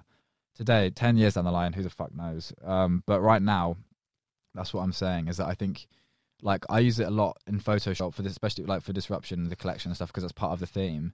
But it's one of those things where it just makes the whole, like, if I want to be using some sort of image, like, it makes it a lot quicker to just type in a prompt um, and get and not have to worry about paying like, you know, like for stock licensing. Because the amount of money I spent on licensing stock images is just absurd for what they are. Now that, again, I don't know how it's still quite like quite smoke and mirrors as well in the sense of the copyright rules, isn't there, with with AI? Like, is, is, is there much about that yet? You guys No, I aware don't of? think so. I think it's going to be a massive issue coming up. The thing that I am particularly interested in is like people using other people's voices. Yeah. So, i.e., you could create a new podcast with Joe Rogan's voice, and you could, and what people are doing at the moment is they're using that to sell like vitamins. I saw that. that Yeah. I had that on my feed actually. It's up, insane, yeah. isn't it? Have you seen Really? that? No, no. So basically, they'll create like a fake Joe Rogan podcast where they're selling these um, vi- uh, vitamins, Oh, and they will have a direct link to Amazon, and and it's they'll literally Joe overlay his voice Well, yeah. talking about these how wonderful these vitamins. Yeah. are. Yeah, yeah, yeah. And it will be with Huberman and people like that. Like it will be like oh, a standard thing. Yeah, yeah, oh, yeah. Fuck. And then they'll be like, oh yeah, these these have boosted my energy by X amount. They're really really good. And like that's so that's a problem. So that's almost like That's a huge legis- legislative problem, isn't it? yeah. Yeah. The thing that we're really concerned about is like literally like, uh, do you own the IP of your own face and your own voice? Like you could easily put your face in a in a Pepsi you know advert. Or an advert for Represent, or an advert for X amount of other brands Yeah. that you don't even like, and you could you could have you saying whatever you want, and also modeling the clothes and everything like voice, that. So yeah. And imagine then, make make the voice not identical, make it ninety percent of Alexei's voice. Now is it now is it your voice or hmm. what? Like, man, the lawyers are going to have to be catching up think- very quickly. That's why I think the music industry, the music industry is going this direction. I think. I, I, I think artists will be purely licensing the rights to their voice now. Yeah, I don't know if any of you guys have seen it. I mean, I'm because I'm a bit of a Kanye fan. I say bit. I'm a massive Kanye fan. Not not so much recently, but on on, um on TikTok, there's this new sort of genre of content where it's absurd. People are taking like popular hip hop songs or like even Frank Sinatra songs, and they've got an AI model of Kanye's voice, and he's then singing like "My Way" yeah, by Frank Wow. Sinatra, and it sounds like absurdly similar to how like the, the, the subtle voice breaks and like the change in tones. It sounds wow. you wouldn't be able to tell if you said to this one, "Oh look, Kanye did the cover of the song," you would have no idea. And this is just people like fan made ones. This isn't like a properly studio sat down. All right, let's make an AI model of your voice. Because why would you bother s- spending hours in a studio trying to get the exact pitch if you can just type in the, the Yeah. lyrics? Why would you have to pay for a vocalist for a sample for songs? I think David Guetta the other day made a song and put like like Eminem talking about house music in the middle of it. Obviously, he's not released it, but he played it out live and he got a great reaction from it. And it's like, come on, like should Eminem get some money for your Yeah, great yeah, shit? yeah. Oh man, it's it is a minefield, but I am absolutely fascinated by it. when we're talking about also having to put a face to your brand, and we were talking about like people being shy and not necessarily wanting to do that, you can completely create an AI face of your brand right now and have it say what you want it to say in video, and overlay whatever you want to just by writing in text. So that's the that's the level that we're going at now. So do you the, the question that we were talking about earlier on? Do you need to be the face of your brand? No, you don't. Not in the AI era. You really don't. No, uh, absolutely. That's that's that's this is the sort of stuff I'm focusing on. It's like the Yeah. bleakness of is it bleak or is this the way that we should the way that things should be? Like you know, like I'm not I'm not saying either side. I'm just saying you know, it's, it's, it's, Well, you're about to create some amazing designs that are pr- like how much percentage AI? Probably eighty percent. Um, I- I would say. So, for example, one of them I've taken like this AI generated image, and I've taken all of the fucking like I've taken all the high levels out, so it's just like kind of silhouettes, and then I've warped them a bit, and then I've just like added some like distressing like plugins that I made. Mm. So, technically, yeah, that's pretty pretty AI. It's it looks like my work, like it looks like a River God Yeah, yeah. But I didn't type in, you know, because I can't type in. I'm not big enough yet to type in make this like a River God t-shirt. Give it a year, you'll be able to upload all your pictures and go generate stuff that looks like this. Oh yeah, And then it's that's like- that's the day you can do that already. I saw can some- you? So I follow this guy, this guy on TikTok who's like really in the AI scene, and he was showing that you can. There's this place that you can do that with with products, and you can also do it with um your own face. Oh, no. You, you put in 250 pictures of your face, and it doesn't have to be like 200 like 250 different parties. Like you can just like spam like your phone. And you can edit yourself in any lighting, any setting, any clothes, um, like any, you know, Any uh, film? anything, yeah, yeah, yeah. anything. Like that's what you want to do. Like, exactly. and he was showing, and it's it- literally. it- it's it's Wow. absurd. Like it- it's it's currently only like that one. I don't know the name of it, but it's only in like currently in like image form. But still, it's fucking mental. I mean, the deep fakes these days. I mean, Yeah. that is literally just video, and it's scary what you can Yeah. do with that. Really scary. we could talk about AI for. We could do a whole two hours on it on the you know the Easily. practicalities we- of we, AI. We wouldn't even have to write the script for it. or turn up. We'd, we'd all be in bed right now, and you know, Jake, Josh, and Alexei would be talking about AI for two hours. Yeah. Wow. Where should we jump next? Then should we jump to the Corteiz video? I, I would love to talk about yeah, the go on, Corteiz Cool. Josh. Go on. I would love to do it. Go on. So, um, For context, yeah. So, for context, we talked about Cortez. Cortez. We got to say Cortez, Cortez. yeah. So, so first of all, Jake, we also got a lot of banter about the way we said it oh no! Because we said Cortez. Instantly, your Which is- reputation is, and what you say is not important now. If you can't even say the word right, I you know, no you one cares the about your brand- opinion. if you don't know the brand name, I mean, what the fuck are you on. doing? So yeah, we we talked about Corteiz, and what I found so interesting was that they have got this huge audience of people that were like super super into it. And you've obviously you like you love the brand, don't you? yeah, I think it's awesome. Yeah. So I think it, that came across in the way that you were talking about it, and we were talking about guerrilla marketing and how that's like an amazing thing for them. Now. When we did this, we got a lot of comments, right? and a lot of different perspectives, right? So what I thought would be quite fun is if we reply to a couple of these comments and we can actually send them as little videos back to these people and get, actually have a bit of a bit of chat with them. So yeah, yeah, I like that. do you mind humouring our audience? And Yeah, am I, can I be like really mean to them? of course you can. yeah, you- of course you can. No, okay, I'll, I'll, I'll keep it. I'll keep it above board. Okay. Um, I didn't even. Yeah, I, I- I made sure I didn't. I didn't. Um, in the thing you sent me, I made sure I didn't Yeah. read them. I wanted it to be like my initial reaction to them. Okay. Okay. Okay. Okay, So, so, let's- are you ready? They some of these were brutal. Some of them didn't make any sense. Some of them were brutal. um, there were some people asking what 99p, uh, how much that was in different currencies. So I had to go through and like answer about 10 different currencies of what 99p was. Uh, I didn't comment. Go to Google Finance, but um, because I'm nice like that. Um, so the first one uh, from our very good friend KC, okay. See. he said, "Only posh kids buy them clothes." yeah, I, I think. as, as free, you know, fairly posh blokes. Jake, would you class yourself as mm, posh? Just you two. I think. I've never We- been called got- posh before. I've we've- been called a Tory before. But I've never been called posh before. How do we respond to that? Um. So, like, so uh, the whole like posh kid Corteiz narrative thing. I think it's a bit. It's it's because the posh kids are always the ones that are on their TikTok showing them wearing their pieces, and they get you know posted up because they've got like nice living rooms. So everyone's like watching the video and showing it. So like, I feel like it's a you know it's like a loud minority. Like I feel like, I mean, obviously a lot of posh like private school kids are the only ones that can afford the resale of the pieces. Yeah. But if you, I was watching a bit of the new um, talk that Clint did with Tinker Hatfield, you know, the guy that designed like all the original Air Maxes and Jordans, like a fascinating, fascinating podcast. But what um, Clint was saying is that, you know, the reason he did the Air Max 95 was because he, you know, after going through all of the options he was offered by Nike, he believed that was the most like working class shoe to him was a 95. And that's what he wants to represent. He doesn't want to be, you know, that's not what he's trying to communicate. It happens, the model of it being, you know, quick sellout, high resale obviously the people that have more money are able to afford that. But when you look at their site, like their prices really are not expensive if you're getting it from the drop. No. And that's who he, you know, and he keeps it private. He keeps it locked. Keep, he keeps it password locked. So you, he wants the true people that the, the brand is for to wear it.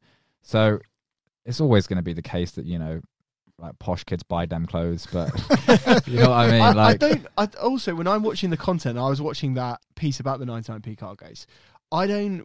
When I was looking through the content, there wasn't a lot of sort of like posh kids running around London trying to find those cargoes. So like that was what we were talking about as well. We were talking about that sort of marketing piece in particular, and Mm. I and I don't think that was just for the posh kids. Well, no, because if he was milking the posh kids, he'd have made them fucking ninety nine quid. You know, they wouldn't be ninety nine p. The point is, he making he's making them accessible for Yeah. the people that are really truly about his brand. People that are truly about his brand, you know, are the people he's targeting. Which you know, he's he's making clothes that are inspired by working class references. So I think it's uh, yeah. No, I, I have like.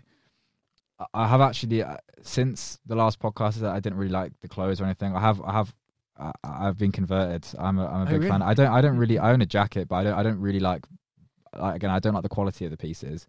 But I, I just think I have so much respect for what he's doing um, that I think I've just become naturally more interested in what in the products he's making.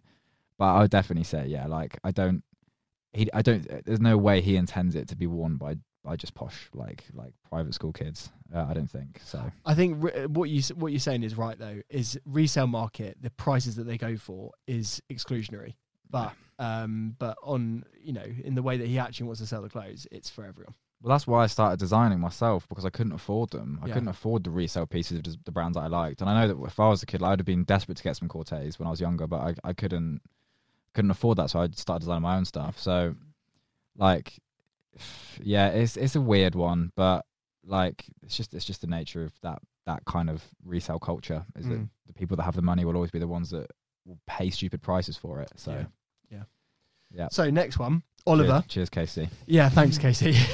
Oliver's back now, and Oliver said, "Why is this brand always kind of mid?" He says it's very plain. Okay, interesting. Um, I mean, I'm not. I'm not here to like fucking like lick Clint's ass and say that his brand's amazing because you know I've done enough of that on TikTok. Um, and I, I do agree that the designs aren't. A lot of them aren't particularly very interesting or intricate, but some of the some of the, some of them are. If you look, actually look into their you know pieces that aren't because the logo pieces, are the ones everyone wants to wear and flex, are the ones you're going to see everywhere. If you actually look at what they're releasing in there, there's actually some really nice pieces that they do do. Um, but I would say, yeah, I mean, it doesn't need to be though, does it? Hmm. Like if you're telling if if you're encapsulating the logo and all the storytelling and all the exciting lifestyle and everything through your content and through your marketing communications and through his personality, I don't think the designs need to be too loud because it's kind of just like it's kind of just a badge. It's like yeah, like we're part of this this crew, this lifestyle. So hmm. I I, I think if the clothes were too loud, the brand would die too fast. Um, hmm. because it it, it would be too with how culty their following is. If they had like this loud specific style, it would become too it would become just too trendy. If you know what I mean. So Mm. I think it's intentionally like that. Yeah. Yeah. Yeah, makes sense. The last one uh, was by a guy called Roque. He said, "Clothes made with unpaid labour. By River Gods, UK made cargoes. I, I mean, that's not true. That's that's not true. It's, I mean, I, at least I, I I- don't think it's true Yeah. uh, with with Corteiz. I mean, there are you know, there's a lot of problems with China manufacturing. A lot of like Uyghur Muslims that are being put in. Um, in but you know, I imagine that he's done his due diligence. He's a guy that clearly has you know personal values and cares about people. I doubt that he would just be he, he wouldn't have at least a bit of due diligence to know that at least it's not you know like unpaid slave labor. I mean, I'm not saying that he pays his his, his workers enough if he's able to charge like twenty pounds for a t-shirt, but at the same time, I I wouldn't go. I wouldn't say it's just unpaid. But if you if that's something that you care about, I would recommend going to rvgd.co.uk uh, for some paid adult labor. British made, British made. luxury, streetwear. sustainable, organic, Vegan. vegan. yeah, vegan. Can we claim all these no. things? Yeah, it's not No, actually they're- vegan because it's all made. Le- it's, it's all leather. Yeah, Absolutely. uh, pork Oh, pork wow. cargos. Okay, La- last question. Last question then. So we've obviously heard a lot about, um, your goals, mate, and you know the factory idea. I think is wonderful. The the day to day and the pursuit of the brand and the craft and the the artistic pursuit is clearly your your goal in the in the short term as well. Um, we often make goals, don't we, based on a um, sense of having unlimited time. So, so the question is, if you were going to die in two years, would would the goals change? Um, not just from a business perspective, but from a just personal perspective as well. Uh, yeah, I, I would definitely say so because a lot, a lot of my uh, life and a lot of what I do is very long term orientated. I'm usually a year ahead in in my mind. I don't really look back. I'm always thinking about what's the next thing, what's the next thing, and I feel like if if, if you know if life was capped to two years, I, I think it would be a massive shake up. I, I imagine. Uh, in terms of River God stuff, I'd probably liquidate everything. I'd, I'd sell everything for one pound. Everyone gets access to some really nice, cheap clothes. And I'd probably just, it's such a boring answer, but I probably would just travel and just see stuff that I haven't seen before. Because, Yeah. I mean, I've only been abroad a few times um, in my life. So it would be nice to do that. But I, I mean, I wouldn't be doing fucking TikTok telling people how to run their brand anymore. I might just become like, like, I might try and see if I could become like the next Andrew Tate, just become like really controversial. Uh, like, Two years to do it, mate. yeah, it's a, that's a good challenge. the two year Andrew Tate challenge. But nah, I think that's what I would do. I, I would I would scrap a lot of River God because I'm building that as a long term thing. It's not a quick cash grab. Yeah. It, it's such a long term project that it wouldn't make sense to Mm. do in such a short period of time. Uh, I'd probably also take a massive loan out and not tell them that I'm going to die soon.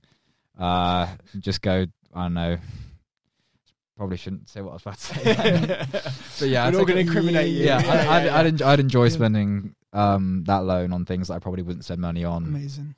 Usually. Yeah. Okay. Interesting thought, though, isn't it? He wouldn't need any money for traveling though, because he's he'd teleport. Ah, Oh, mate, well, it's been an absolute pleasure to speak to you again. We've covered some different ground this time, which has been, I think we've got a bit deeper on some stuff as well. So, um, just to remind everyone, like where you are, you've got so many TikToks. So we'll just give, we'll hand the stage to you for ten minutes to uh, let everyone know about all your channels.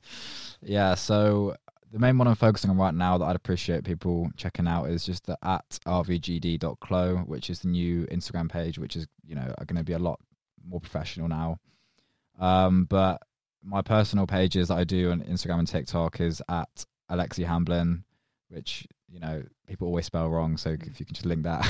um, It will come up. Wonders of editing. Yeah. You can do the uh, Rafa Benitez Yeah. thing if you want. if you want to do that, look into that camera Yeah, now. I'll do the Rafa Benitez. do- um, but yeah, so that's that's where you can find me, and also um, rvgd.co.uk. It's currently locked, but I think it'll probably be open by the time the podcast comes out um, for the new drop. So that's where you can find me. Amazing. Well, it's going to be some year 2023, and yeah, thanks for talking to us again. Well, thank you for having me. Cool.